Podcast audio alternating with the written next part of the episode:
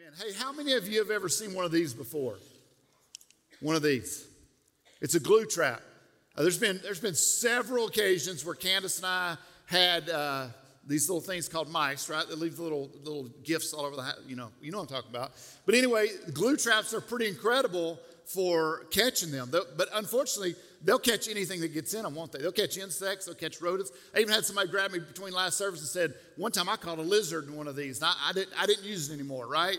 they don't discriminate between what gets in them, but whatever does get in there has no hope of escape. Isn't that right? Unlike most rodent traps, though, most are, are built to kill things instantly or catch them alive and you can relocate them. These things, man, when they, when they get in there, you just can't get out of there. They're going to starve to death. They're just, they're just stuck. And how many of you know it's not the most humane form of pest control, but, but it is effective, right? But most things that get stuck in here, they'll, they'll just use all their energy trying to get out. They can't get out of it. But how many of you know in our life, in our life, that we can get stuck too? Huh? Have anybody ever felt like that?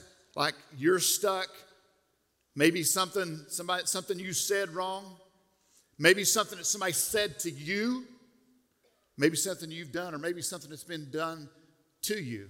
And you just feel stuck and you can't shake it off, right? If so, we got some good news for you today. We believe that you can safely sidestep the traps in your way by walking in peace and forgiveness. We're going to be going through a series in this month called Traps and Trolls. We're going to be talking about offense, we're going to be talking about shame, and we're going to be talking about comparison. And we want to help you resist the temptation to get stuck in a spiritual sickness that so many feel is unavoidable. Today, we're going to be talking about shame as I try to remove my hand from this trap. All right, there we go. That wasn't too bad. Wasn't too bad. Today we're going to be talking about shame, a recent clinical paper submitted by the National Institute for Health. It defines shame this way Shame is considered by many to be the master emotion. It's a master emotion, it's an emotion we feel. Shame is commonly a negative, self conscious emotion that arises when we're concerned about how we're seen by other people and judged by others. Did you catch that? It's about how we feel that others are seeing us, right? During a shame experience, we feel deeply flawed, unworthy, and even unlovable.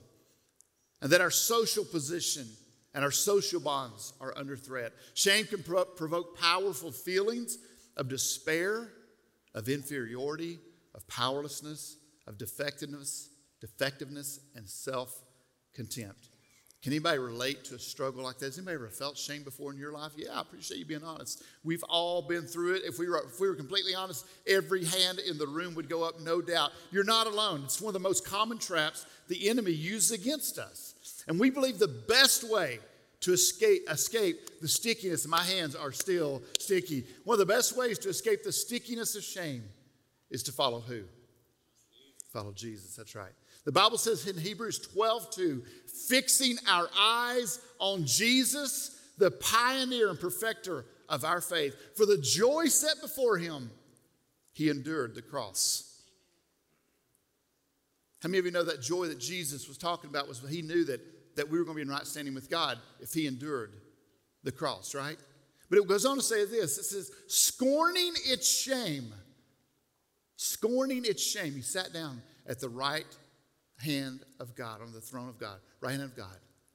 You see, the joy was knowing that we're going to be right standing with God. The shame that he's talking about, scorning the shame, is that Jesus, when he, when he went that cross guy, he, he was, he was, his beard was plucked out.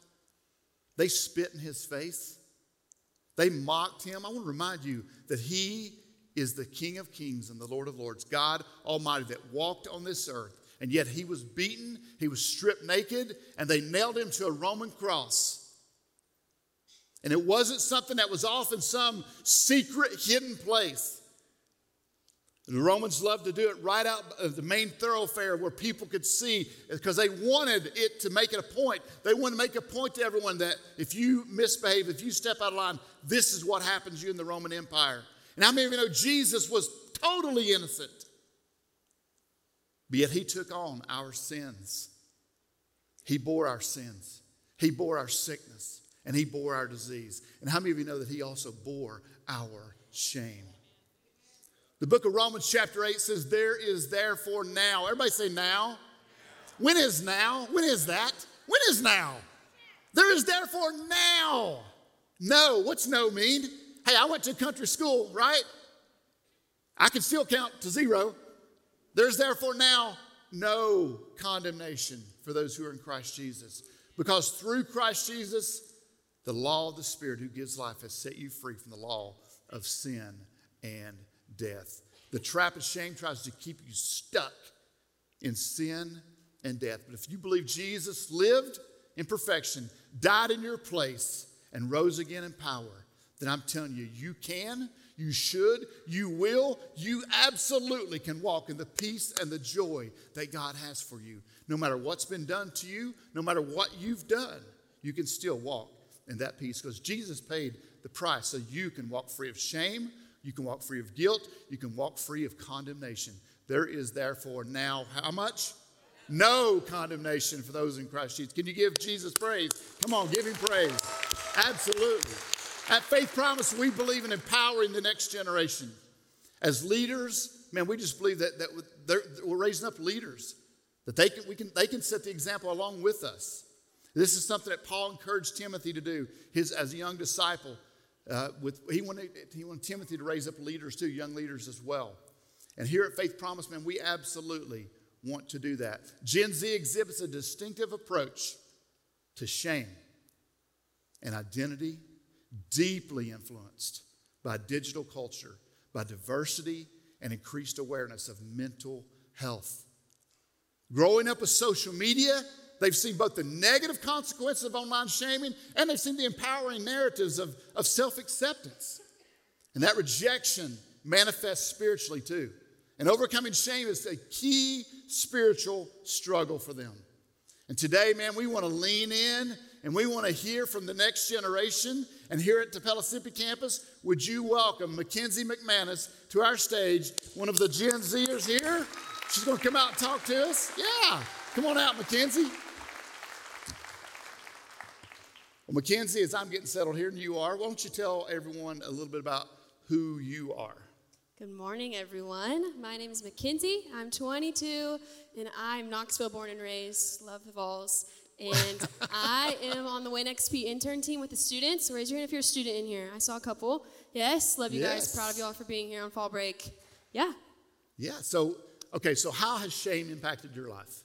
So there was a period of my life when I had just given my life to the Lord. So I, I was 13, and I made the decision for the first time, and there was a whole year where I was wanting to be cool. I wanted to fit in, hang out with my friends. And so we were dipping our toes in the waters of all the things partying, drinking, hanging out with boys, lying to our parents, all the things. And so I knew that I was in the wrong, and I knew that I was not living the life that God created for. And so it took me down this path of feeling so much shame and so much guilt over the decisions that I was making. You were, and you were 13, 13 years old then. Yep. Gave your life to Christ, but quickly you, you found yourself in a different position. Yeah. Were there any tendencies that you had to avoid shame in your life mm-hmm. during that time? Um, there was a point where I realized that I was making terrible decisions and that I was not um, doing what I knew the Lord was asking me to do. So there was this deep guilt and this deep shame that would came up. So I was going to try and start being like, no friends, like let's not do this, like this is not smart, let's do something else. But then they would just peer pressure me into whatever we were doing. So then I couldn't say no.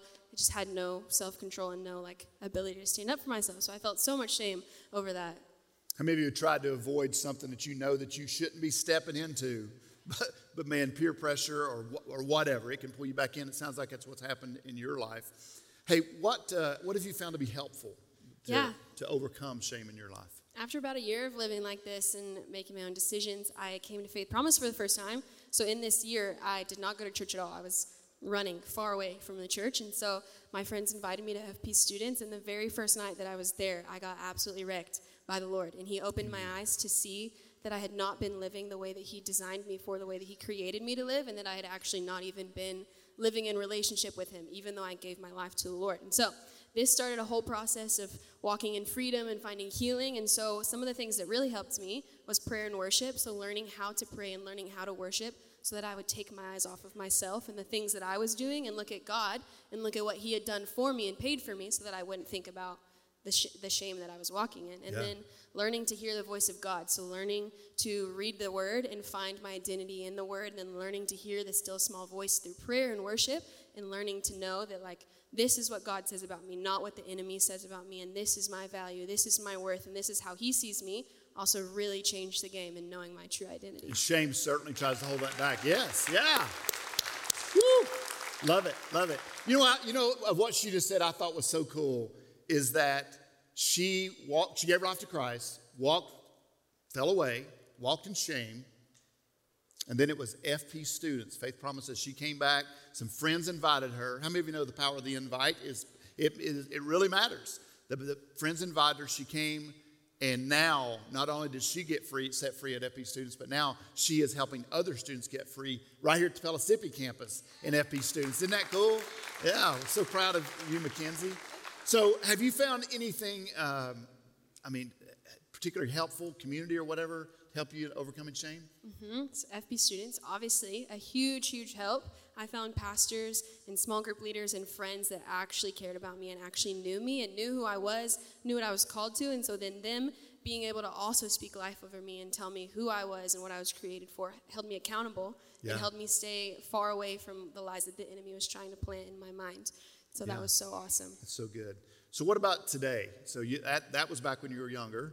Uh, do you still, do, does shame still try to come up on you today? Yeah, all a- the time. It's so annoying. The enemy tries to lie to me like every day and tell me that I'm not actually free, He tries to tell me that I'm still stuck in sin and shame and all these things. And I just have to sit there and fight with him. Say, no, sorry, you don't get to talk to me. You don't get to tell me what I am or anything. And I just have to remind myself of the identity that the Lord spoke over me and continues to speak over me. And I get to believe that I'm free and that the Lord does not see me as my sin or as my shame or whatever, but He sees That's me right. as daughter. So I get to live in that. Yes, come on, let's give it up for Mackenzie. Hey, thank you so much for being willing to come out and be vulnerable and talk to us today. Thank you so much. Church, let's give it up one more time for Mackenzie. Yes. I've personally been able to see uh, how God has worked in Mackenzie's life, and she spent even two years on the mission field with Youth with a Mission with YWAM. And uh, man, I, look what the enemy tried to do try to take her out, walking in shame. And, and Mackenzie and I talked personally. There's so much more she could share, more deeply that she could share about some specifics of how God rescued her from a place where she felt so shameful. How many of you know when we sin, the Holy Spirit convicts us, right, and draws us to the place where we should get to? But, but what she was talking about, what she told me, was it was more than that. It was a shame. You see, she didn't want to approach God because of her shame. Yet the Bible says in the book of Hebrews that we are to boldly approach the throne of grace that we may obtain mercy. And so many times, man, the enemy wants to keep us back in the dark. And how many of you know when we bring it out into the light, that God can set us free at that place? Amen? Amen. I believe, I believe that the only hope that we can find if we're going to escape, it comes from within. Because we can be set free of our sin, but we can still be afraid to approach God in shame. Adam and Eve felt it, right? So many people. But throughout Scripture, so many places where we see that happen. Remember the Apostle Peter? Matthew, I'm sorry, not Matthew. Who were the three closest to Jesus? It was James, Peter, and John. Those are the three amigos that were the closest to Jesus. And when Jesus told them, see, guys, I'm, I'm going to die. I'm going to go to the cross. They're going to arrest me. I'm going to die. And the disciples were hearing this. They, they were all like, ooh, they were trying to figure it out. And he said, You're all going to deny me. You're, you're going to turn. You're going to run. And what Peter said? Not me, Lord. Not me. But we know what happened. Jesus was arrested and he was taken. And Peter was watching from a distance. He was in the courtyard watching. And people started coming up to him and said, Hey, you, you, you were with Jesus, weren't you? And what Peter say? Not me. Not me. He said it once. Then he said it twice. Then he said it three times. And he heard a rooster crow, just as Jesus had said it would happen. And the Bible says he went out and he just wept bitterly. Shame came over him. But I love what happened. Even after Jesus he died on the cross, he rose from the grave and he appeared to the disciples over a period of 40 days. But apparently Peter still carried that shame because Jesus purposely went and met him by the seashore, the Sea of Galilee, had a little fish fry going on there. Peter came up and Jesus three times said, Peter, do you love me? And Peter had to respond. You see, Jesus was restoring Peter from that shame that held him back. There's another story, Mark chapter 5, from a woman in Capernaum. That's where, that's where Peter lived, by the way, by the Sea of Galilee. A woman was walking through a large crowd. Jesus was popular at this point, man. He was healing people, setting them free. He was showing them the love of the Father, and a large crowd followed and pressed around him. A woman was there who had been subject to bleeding for 12 years. Everybody say 12 years. It's a long time, guys.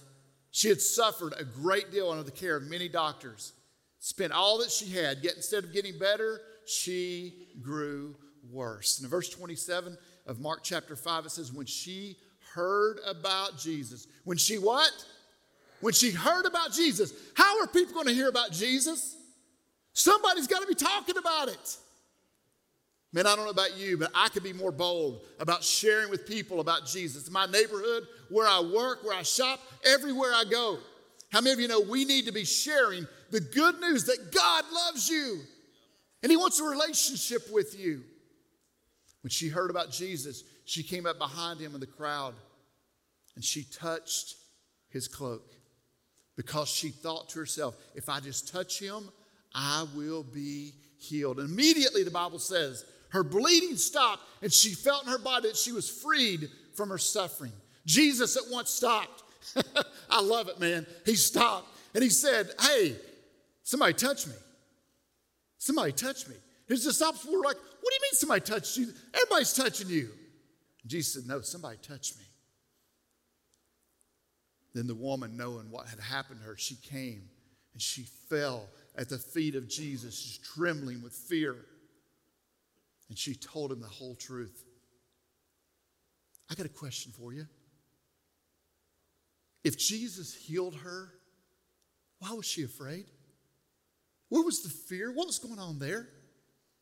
I want to remind you that she had been sick for 12 years. Everything she had, she'd spent. She was poor, guys. She was the lowliest of the low. She was poor. Not only that, but she was a woman. And in that society, women were looked at as second class citizens. And the third thing is she was unclean because the Bible says she had an issue of blood. Perhaps her menstrual cycle just wouldn't stop. Something had gone haywire. 12 years. And did you know that when, when someone had an issue of blood like that, that they weren't allowed to go and worship? She couldn't come to church today, guys. She wouldn't be allowed to be here. But yet she pressed through that crowd. She said, I'm going to touch Jesus. Do you think she touched other people? Every person she touched, the Bible says that they would have become unclean under the Levitical law. So, yes, she was afraid when she approached Jesus. She knew that she had done wrong, going into that crowd and not crying out, unclean, unclean. And she touched the hem of his garment. And I love what our Lord said to her. He said, Daughter, your faith has healed you. Your faith has healed you. Go in peace and be freed from your suffering. Man, over and over and over in the New Testament, we see where people that stepped out in faith, that it stopped Jesus and he acted on their behalf. You see, Jesus not only healed her physically, but he blessed her with peace and comfort as a reward of her faith. Jesus healed her soul. And just like the sickness that was from her body, he removed from her mind the fear that she was stuck in shame. What about you?